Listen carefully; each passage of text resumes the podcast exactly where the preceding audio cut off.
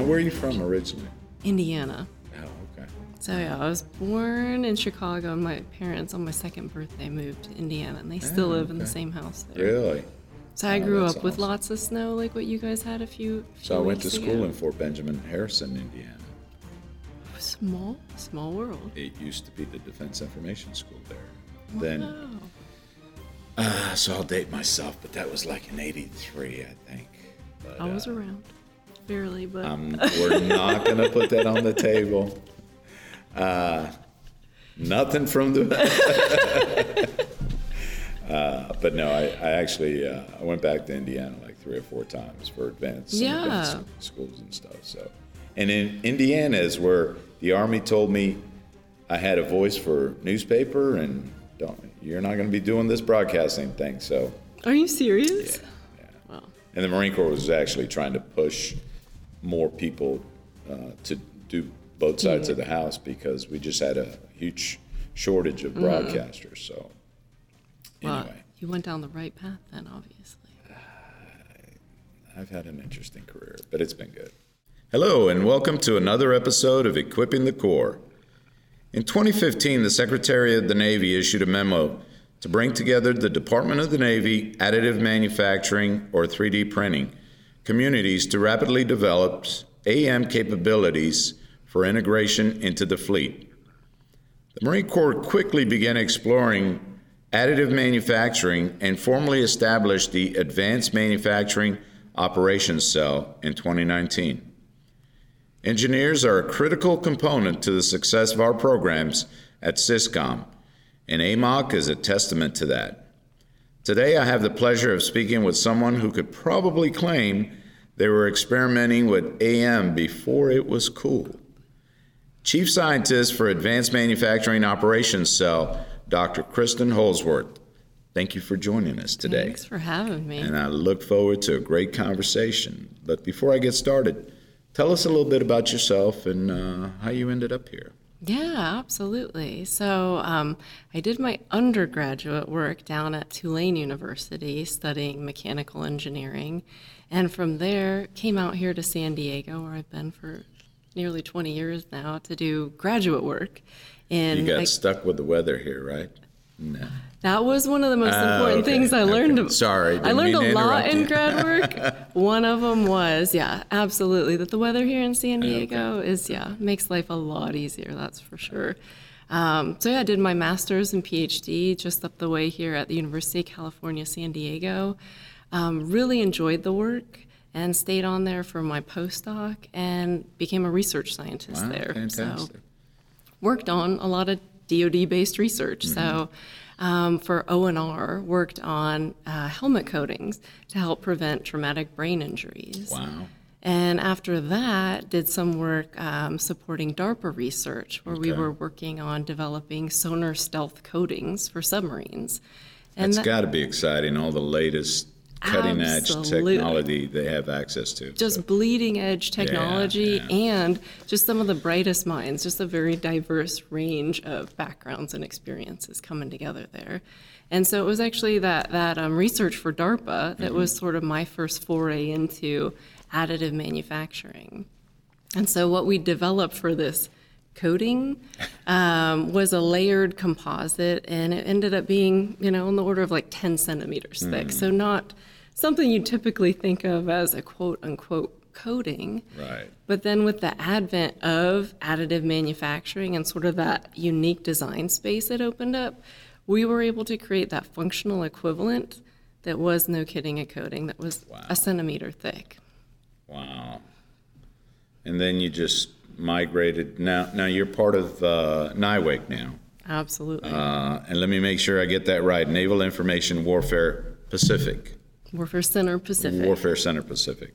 Thank you. What attracted you to the DoD research? I know your studies and whatnot, you had some ties to that, but was it just that? There was one missing piece there, though. We did this very exciting research, again, bleeding edge technology, but it never actually made it over to the warfighter who could benefit from it. And so, adding to that knowledge base, that was really rewarding. you wanted to get it over to that warfighter. So it was actually a really natural transition for me to come over to what was SPAWAR at the time, and now NIOIC Pacific. And it really provided me that opportunity to, no kidding, take advantage of the unique space we have here in San Diego that's like such a fleet concentration area. Gave you an opportunity to actually see the people who get their hands on the equipment and things that you've been. And not just see them, but hear from them what they need, because what I would create based on my constrained experiences, it would be very different from what a Marine would tell me he or she needs based on their experiences. It's interesting you say that, because on a program that I was on before, I used to, engineers are great. They develop great solutions, but sometimes they're not Marine-proof solutions. So, absolutely. It's great to get the Marines, the scientists, and the engineers together to be able to develop some of that stuff. Absolutely. I know prior to working on AMOC, you were elected to be part of the Naval Innovation Advisory Council for Advanced Manufacturing. Can you share a little bit about that? Yeah, and, really. What exactly that entails? Exciting opportunity. So it was really a small cadre of kind of hand-selected Marines and sailors. The intent was to help sort of accelerate and incubate innovative capabilities that support the Department of the Navy. So in particular at that time, was still tangentially supporting advanced manufacturing, but this time was really much more focused on the data aspect of that and securing data. So we studied blockchain and actually supported a NATO exercise over in Poland there, the Coalition Warfighter Interoperability Exercise, and used blockchain technology to securely share data files for one of our UAVs with the Norwegians so that repair parts could be printed and utilized there. And the technology was so important because if I were to say, Manny, I'm going to send you this file and I need you to print it and install it. Well, you want to ensure that what you're printing is actually what I intended for you to print, because if an adversary... Something got lost in translation on the way over. Exactly. Something could get lost or corrupted, or an adversary could come in and manipulate that file so that superficially it looked like you had the right component, but there could be some internal structure that deviated that could lead to a catastrophic failure. So it was really an exciting exercise where we demonstrated the use of that technology with our NATO partners and actually flew those UAVs. That's awesome. Did you get to go overseas? I sure did. I spent 3 years in Europe at an outstanding command there, so it's a great opportunity if you get to.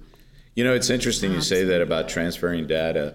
And I won't date myself, but I had an interesting, I was deployed and we had the first digital camera that the Marines would share and hand off. And we did a test of transmitting an image from a faraway place. And every time that image got transmitted, you lost about 10% of the data. So by the time I made it all the way back to headquarters Marine Corps, it wasn't exactly what you intended to send out. Like the worst version of telephone. Yeah. I mean, it went from an 8x10, not even to a 3x5. So, but needless to say, technology has come a long way. Absolutely. So I know you were part of NIWC. When did you make the transition to support the Marine Corps? You're still part of NIWC, right? Absolutely. So can you explain that a little bit? Yeah, a really good question, and actually one I think that comes up a lot. And so NIWC Pacific is an Echelon 3 command. So we're Navy Working Capital Fund, and as such, we support projects. NIWC Pacific in particular has a vision where they really pursue projects and encourage us to think big, to go fast, to think warfighter, and go tough. And so all of the work that we do within the Advanced Manufacturing Operations Cell directly aligns with the vision that's set forth at NIWC Pacific. So I'm fortunate where I'm able to support the AMOC 100% time. So Marine Corps Systems Command is my full-time sponsor. Okay. And, being co-located out here at Naval Base Point Loma obviously allows the AMOC, which is headquartered over in Quantico, to have a much greater reach, especially up with the Marines up at 1MEF here. Let's focus on the AMOC for a little bit. It's not this huge organization. It's not. Although we play big. I personally know who they are, but you know, it's not a. First of all, I want to back up a second and say you talked about going fast and whatnot, and we just recently left the AFCEA conference out west. I mean, hit the key message right there. Mm-hmm. How do we go faster in the things that we do? How do we get this technology and whatnot in the hands of Marines and sailors, soldiers, airmen? So that's a challenge that is brought to you on a daily basis. But anyway, changing tactics, getting back. Tell me about this AMOC team. Yeah, it's funny you mentioned that it's not a big team, because I know we've been to some other facilities, visited some university partners, and been asked, oh, and how big is your team? And when Captain Audette and I answer 7, we get a, excuse me, what, 70. Oh, yeah. Okay, that's a good size team. And we just kind of laugh and say, no, about 7 at this time. But that's because... And that's big. It's been growing. It has been growing. It used to be 2 or 3, if I recall. Yeah, you're spot on. You're spot on. But, I mean, we're able to support 1, 2, 3 MEF. And, you know, I think we just have such a great network of Marines and natural innovators in the Fleet Marine Force that although AMOC proper might be 7, I think the network as a whole is definitely orders of magnitude more. I think one of the things I want to touch on just briefly is AMOC team runs kind of a call center, for lack of a better term, maybe a help desk for additive manufacturing. Can you touch on that just a little bit? Yeah. And the intent of that?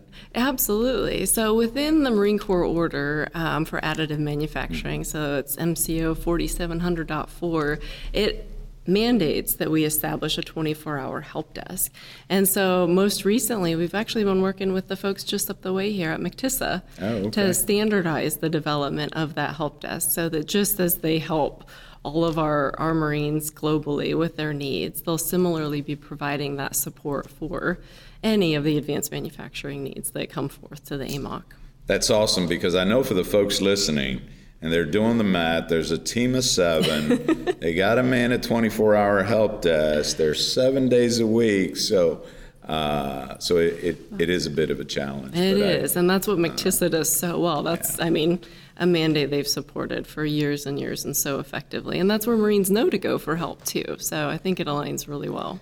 And the fact that, you know, you have somebody that talks the lingo on the other side of the line, you know, not just from the, you know, so you get a comfort level. Exactly. Say, okay, so you know what I'm talking about. Absolutely. So, and I'm sure the team can say, oh, yeah, we've had this problem before. So, and so we're also working with MCTSSA to develop the AMOC's website. And just as you mentioned, you know, they've helped us put together our frequently asked questions, because, like you said, most of the questions that our Marines have are not unique questions. They're you know, using a common set of equipment and coming up with, you know, a lot of the same questions. So, yeah, MCTSSA's been really helpful on both fronts there. I think one of the things, so, you know, again, the Commandant talks a lot about speed with everything we do, because otherwise we're going to get left behind. Absolutely. And I think what's great to listen to the stories that come out of AMOC, the stories that come out of the Marines that are out there solving problems on the expeditionary fronts, way out there where, you know, they can't call FedEx or Amazon or anybody to bring them the part. Right. So I think it's fascinating how you all have developed the relationships and the capabilities to be able to do some of these things and get it done.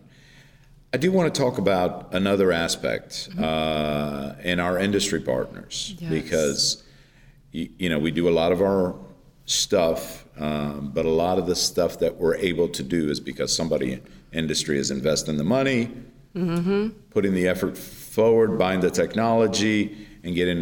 Can you share with us a little bit some of the things you've done over the last year or so as it relates to industry?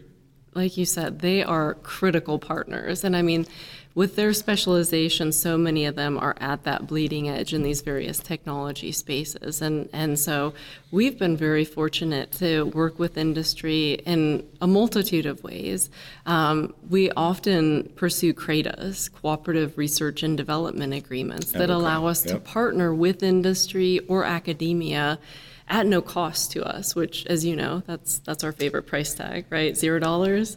Taxpayers are loving that one, and hopefully our friends on Capitol Hill realize that, look, we're doing all this. It's an incredibly powerful capability that, Congress has authorized us to pursue. And so, it not only helps us understand where industry's leading, but also helps industry understand, what that Marine actually needs and what their operating environment will be versus industry working in a bubble. And so we've had some fantastic industry partners over the past several years supporting advanced manufacturing. We've worked with HP for actually about the past 5 years. And again, that began as a cooperative research and development agreement as they were developing their metal jet printing capability. So really advancing the breadth of materials that we could print. And that's actually a great point. I'm sorry, I didn't mean to interrupt you, but good. When people think about 3D printing, and I'm thinking about the plastics, the polymers, these things, and I know we've migrated to concrete 3D printing, and now you're talking about actual metal printing. So, talk to us a little bit about the different areas you've covered over the years. That's a really good point. Like you said, to mention up front, that breadth of materials, I think, has dramatically expanded even since the establishment of the AMOC. As you mentioned, it very much initially focused on various polymers, and has very quickly expanded into metals, which obviously provides us with immense capability to directly replace components that we have on our OEM equipment. But beyond that, it's expanded even further into composites, which personally, from my background, I think is especially exciting because composites were developed because they fill a space that monolithic materials never had the capability to do so. And as you pointed out, we've similarly expanded into concrete. Just a couple years ago up at Camp Pendleton, we printed a HIMAR shelter in 36 hours. Wow.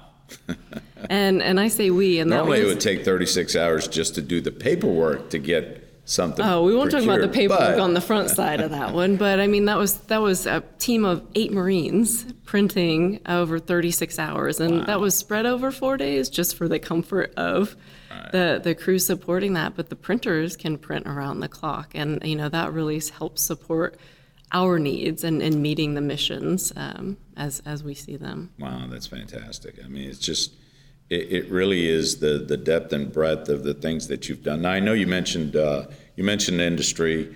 How about academia? I know we work with academia a little bit. We absolutely do.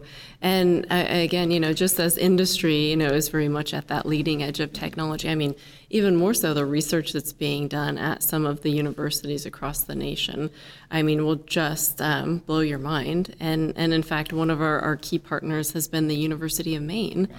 And some of the folks listening might be aware that the University of Maine has the world's largest 3D printer. Wow. And what we actually utilized that for just recently was printing the world's largest vessel. So, wow, that's incredible. Like you said, working with them, those researchers at the universities in partnership with industry, with requirements and needs and operating environment informed by our team and our Marines, I think really proves this incredibly robust partnering scheme. I think the other thing, so if I'm a shipbuilder, I might get a little excited at first, but you're really working hand in hand with industry. Absolutely. We're not coming up with these creative and, far-fetched ideas anymore. We're walking the path with industry. Industry is evolving. If I'm correct, you're doing some great proof of concepts out here. That's exactly it. Like you said, it's an incredibly powerful partnering scheme. I want people to understand that the Marine Corps doesn't have a manufacturing facility that's spitting out connectors here, but spot on. We absolutely do not. And like you said, we're working with industry, and they're providing that naval architecture expertise, working with universities that provide that sort of leading edge technology implementation. But again, everything that we're developing is sort of in that realm of proof of concept and meant to augment our existing capabilities, not necessarily replace those, but supplement them with sort of, as we were hearing earlier at FCOS, providing some of those attritable capabilities that could be created very quickly, because guess what? A 3D printer, it doesn't care what file you put into it. It's going to print what you need, vice a factory floor that's going to need to be turned over, have the right presses, the right dies, the right equipment, all pivoted over to that capability. That's a great analogy. It's an awesome analogy. So we've come a long ways, but let me take you back a little bit. What's been some of your challenges? What have you had to overcome? What's the team? I'm sure there's some hurdles in the road. Absolutely. And so, as you might imagine, and you've probably heard, you've probably heard this yourself, where, oh no, 3D printer, you just get a file and you hit print and you go and everything turns out perfectly, and there's no additional work associated with that. And I know we all know the term of expectation management. And so when conversations like that arise and leadership thinks it's as simple as press, print, go, that requires some course correction and some additional walking back to make sure folks understand the realities associated with the technology. That's not to say, that one day we might not get to that place, but especially when we're working with industry and academic partners on developing technologies, right? That's technology that's still in progress. We're not at that point just yet for all of our 3D printing needs. Can you walk us a little bit towards the testing perspective of it? Because it's not just print something, here you go. This should take care of you. You need a new steering wheel, here you go. You have a test process that you go through. We do. And so we work really closely with the program offices associated with the respective parts or components that Marines might be bringing up. And so it's an interesting scenario because, as you might imagine, the various systems that we have, we don't have a drawing for each part and a test for every part. We test systems, right? You need to know whether that Humvee operates as a system as you need it to. So the program offices are really instrumental in providing that sort of systems level testing. And we work with the fleet directly in terms of doing some preliminary form, fit, function testing. And when all of those, check out and we have what seems to be a successful component, that's when the program office takes that handoff and does the more extensive reliability and durability testing that's in line with what they're doing with their vehicles day to day. So Manny's no engineer, and I'm not going to pretend to be one. I pretend to be other things on occasion, but so I'm going to take it down a step. Can you give us a couple examples? I know we've done door handles and things like that. I mean, give us an example or two of some of the things that the AMOC team has helped develop, test, and maybe put in the hands of the Marines. Yeah, well, so I would say, first of all, almost all of these use cases are always generated by the Fleet Marine Force, right? Good point. So it's a Lance Corporal out there who had a bright idea and say... Absolutely, and a Lance Corporal who grew up in a digital world, right? Yes. So this is all second nature to him or her. But it's what we see time and time again is that the person closest to the problem is often going to be that person that comes up with a solution. I know one of our most recent use cases that the AMOC supported, coming out of Camp Pendleton here, a Marine had an idea for an innovative tool to basically help them do their job better and ensure less damage. So there's a slide hammer that's utilized to remove a steering wheel from a vehicle. Oh, okay. And apparently those I'm familiar with. Those, yeah, exactly. Check. Yeah. Apparently the steering wheel needs to frequently be removed for most of the maintenance. But as the slide hammer might suggest by its name. Yes, it does. Can I get a bigger one? This one's not working. Well, very successful in removing the steering wheel, often breaks the steering wheel in that removal process. And thereby, you can guess it, deadlines a vehicle. Absolutely. No steering wheel, we're not moving anywhere. We're not going anywhere. Yeah. So seeing this on repeat, one of the Marines developed a new tool to prevent that breakage so that he could routinely remove that steering wheel, keep it intact, perform the maintenance activities needed, and reinstall. And to say that this is a success story, I think, is underrepresenting it, because this is now a tool that has been distributed across the Marine Corps enterprise.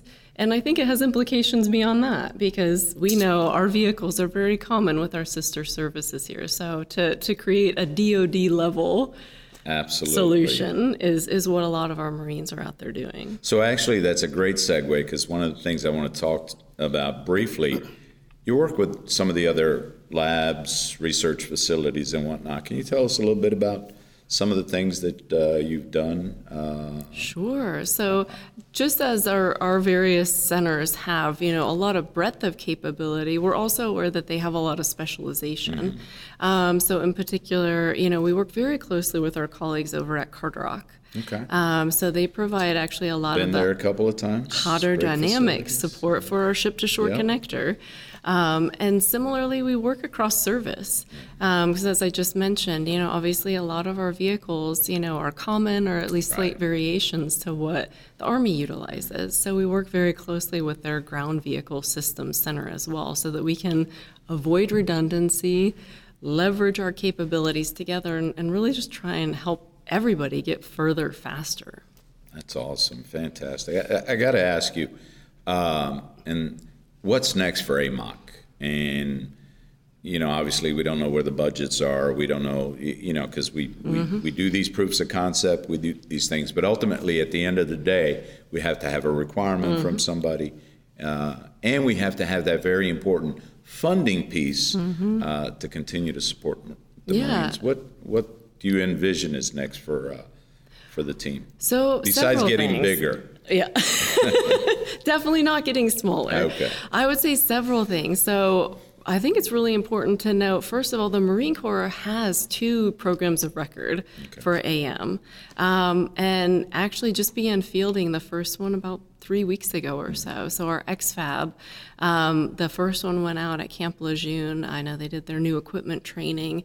And that's not only the first program of record for AM in the Marine Corps, mm-hmm. but it's the first program of record for AM across the DoD. That's awesome. So really, yeah, incredible. I definitely see We are the 911 force. We get there first, so therefore, it's Case only fitting. Point. Only exactly, fitting. Exactly. Oh, that's fantastic. But definitely to help bolster that equipment set capability, our next big effort is focused on developing our digital manufacturing data vault, okay. which DMDV is really just analogous to that robust digital infrastructure that will support all of the AM equipment that's being fielded.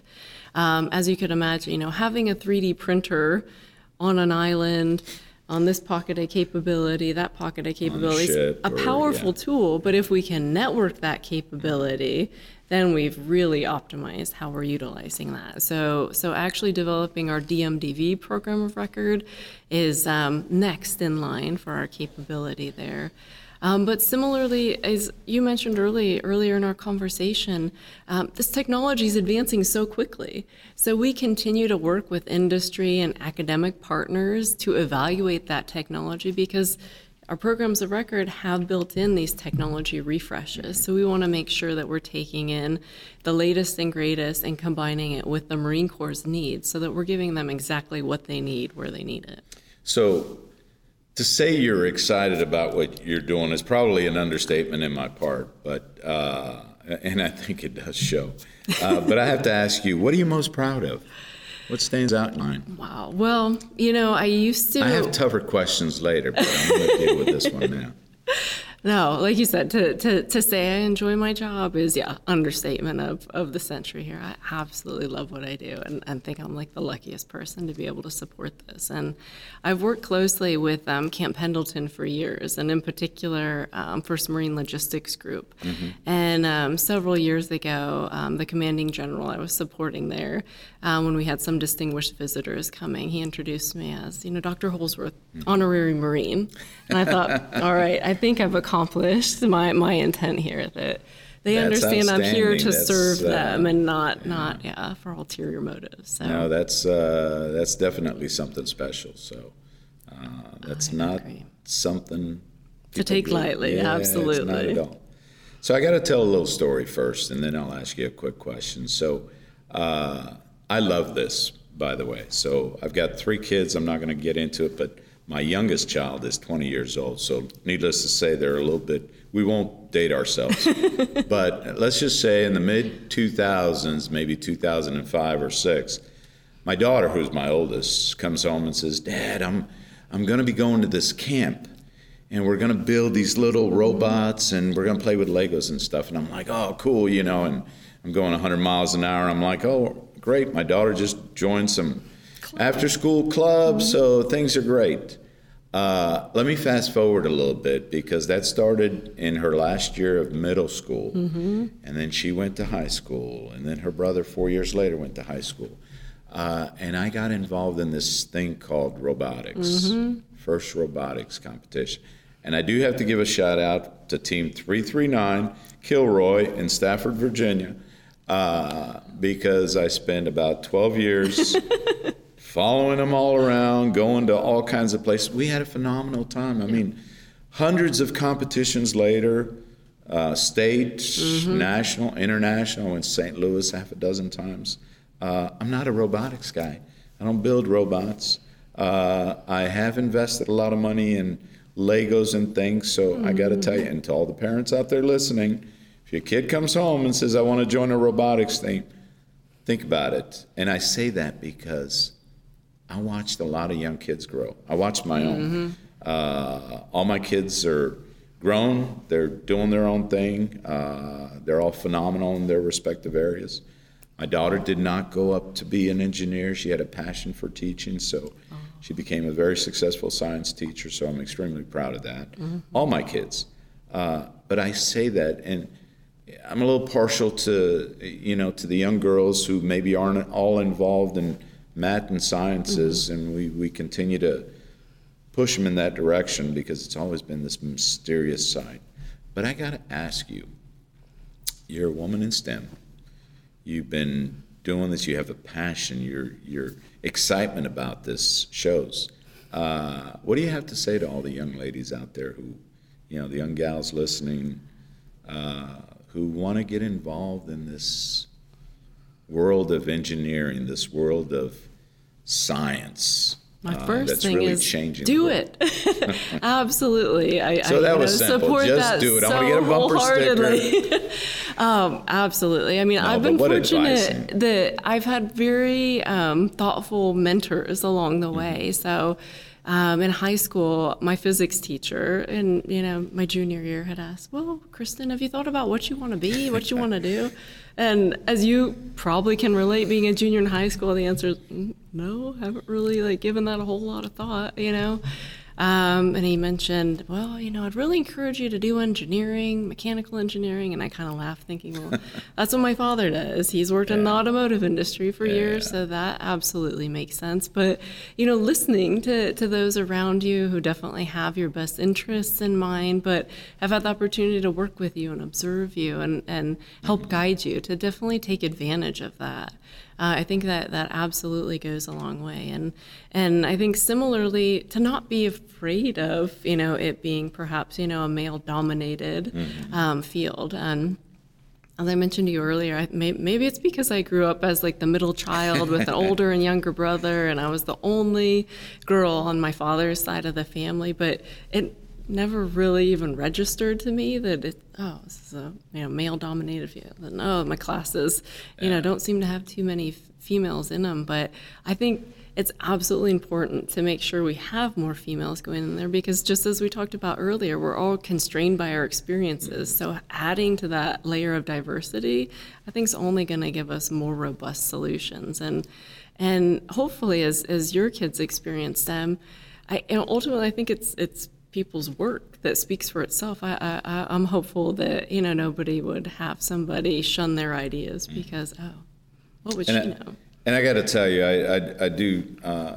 want to give credit where credit's due. She had great mentors in high school, as my boys did. But the Navy played a little part because we got out there in Stafford, Virginia, Dahlgren, the Navy lab out there. Engineers volunteered to be mentors and participated in all these events. So what began as a way for getting young minds to participate in these things really became a way of life. Exactly. And I think, look, you're a shining example of what you can do if you just keep chasing it. And I think the pendulum has swung quite a bit. There's so many bright and talented young women out there, such as yourself, doing a lot of great things for the future, not only of our service, but the future of this country. So, well, I thank you so much for sharing that. Absolutely. And I want to thank you for taking the time. I mean, I flew all the way out west. Oh, I chased you. I chased you back here. I flew out to you first. But this has been extremely insightful for myself, and hopefully our folks appreciate what you've had to share, because I think there's some... I know General Pesagian likes to say it a lot. These are exciting times for us. There's a lot of things going on. And what you just talked about is a perfect example of all those exciting things. Marines are getting involved in the solutions to some of their problems for the future. So for that, Dr. Holzworth, I thank you. Before I let you go, Kristen, we have another part of the show that we like to call the lightning round. So are you ready? These are some hard questions. Hit me. All right. And I know you've obviously traveled a little bit, but I do have to ask you, what's your favorite vacation spot? Well, in all that travel, honestly, it's still the California coast. Is it San Francisco, and sort of the juxtaposition of the concrete jungle and going across the bridge to the towering redwoods is still some of my favorite. So I tell folks all, so I grew up 20 minutes from San Francisco, 30 minutes on the East Bay. So I will take that as a great compliment. Absolutely. I don't live there anymore, but for those listening, you know, the Northern California shore, it's just beautiful. It's not just sunny Southern California. It's not. Take a few minutes and go up north. So I think that's awesome. What's a TV show, book, movie, or podcast you'd recommend? And you don't have to recommend this one. Another one. That goes without saying, right. So I'll save that one. Right. One of the best series I saw not that long ago was HBO's Chernobyl, taking us through the disaster. And I mean, from what I've read, it was like so hauntingly accurate. Wow. I mean, I love, you know, understanding, you know, exactly what went on and how they tried to address it. And yeah, absolutely crazy to think of the scenario back then. I can only imagine. Well, I do remember the time frame, but in any case, but that's the inquisitive scientist in you wanting to get behind the story. So I got to ask you, if you weren't doing what you're doing now, what would you be doing? I would probably be a professor because I love teaching. Obviously love that research aspect. In another world where the sight of blood didn't make me queasy, I'd probably be a veterinarian, but I'm pretty sure passing out your patients wouldn't work out so well. Well, that's awesome. Both of them extremely commendable. So, but I got to tell you, where you're at right now is more commendable from my part. But I'm a little biased, so... and this is the tough one. This one gets everybody. If you could have any superpower, what would it be? Man, I think back to my childhood and conversations I still have with my brothers on this, and it's got to be teleportation. My older brother's a philosophy professor, and he still jokes to me like, "You got the teleportation device ready yet or not?" So where are we going next week? I'm just gonna have to, be like, "Nope, got it as a superpower. Sorry." Well, listen, that's outstanding. I just want to say again, it's been very enlightening. I want to thank you so much for taking the time to share your story with us. I hope folks get a better understanding of what the AMOC is, perhaps isn't, and all the exciting things that are down the road from us. So with that said, Dr. Holzworth, thank you so much. Thank you. Appreciate the opportunity. Well, this concludes another episode of Equipping the Corps. I hope you've enjoyed our conversation today. If so, please take a couple minutes, leave us a review, subscribe, tell your friends about us. Till next time, Manny Pacheco signing off.